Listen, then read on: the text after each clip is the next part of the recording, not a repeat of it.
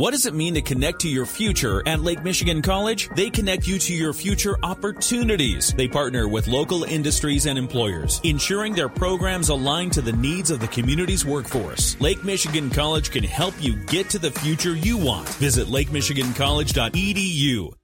In the WSJM newsroom, I'm Michael Arty. A report on the effects of the Palisades nuclear power plant closure has been presented to the public by the Palisades Economic Recovery Team. Held a virtual meeting yesterday to go over the findings. Carmen Wells Quigg with the University of Michigan Economic Growth Institute says the report first looks at the loss of tax revenue for Van Buren County since Palisades was shut down. The Palisades nuclear power plant contributed to around 40% of the total property tax values in Van Buren County in that 2017 2018 period. And then that went down in 2022. Wells Quigg says the hardest hit are covert public schools in the Van Buren County Intermediate School District. Fortunately, she said all the parties had plenty of time to prepare. Suggested mitigation strategies include possibly increased millages as for the workforce, Wells Quigg says there have been some ripple effects of the closure that go beyond just those employed by Palisades. There'll be a number of other organizations, offices, um, employers who will feel the effects of not being able to attract workers really due to this one event. So the less workforce supply from this closure will lead to the less need for employment services. She says recruitment, job search, HR businesses are affected. She says the county must make itself more attractive, not only only to businesses but to workers. One way to do that is to expand broadband availability. As for the environmental concerns raised by the closure, she said due to the highly regulated nature of the nuclear industry, there have not been issues. The report does not anticipate any for at least 10 years. Now that the report is done, the next phase will be to use the findings to develop mitigation strategies. South Haven Area Emergency Services will hold a pancake breakfast on Sunday at its station at 90 Blue Star Highway. The event will raise money to repair the firefighter memorial in downtown South Haven and help pay for the purchase of instructional videos for airway procedures. The memorial was placed at the city's downtown entrance in 2000. It stands 8 feet tall, has an 800 pound fire service emblem handcrafted from black granite on the top.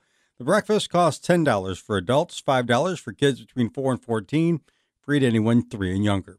Cass County has teamed up with Market Van Buren to complete a detailed map of broadband availability in the county.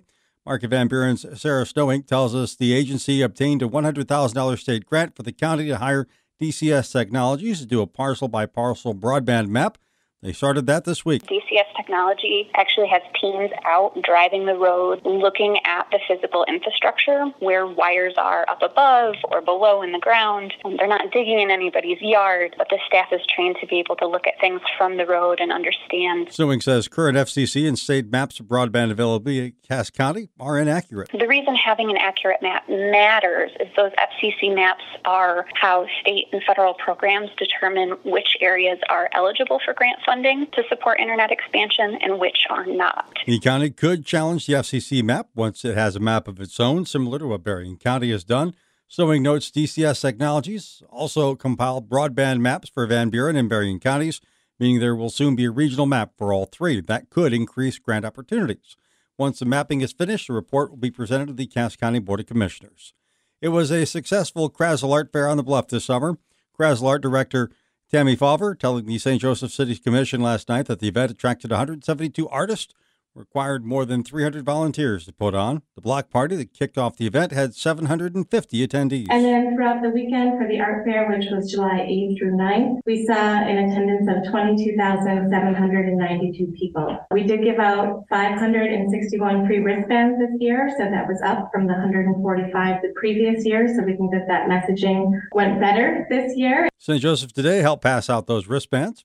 Fauver added Krasl is pleased to note that the fair has been ranked the 28th best art fair by Sunshine Artist Magazine's annual 200 best art fairs and craft festivals in the country.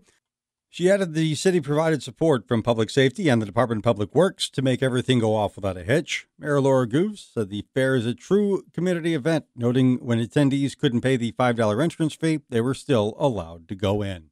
In the WSJM newsroom, I'm Michael Arney.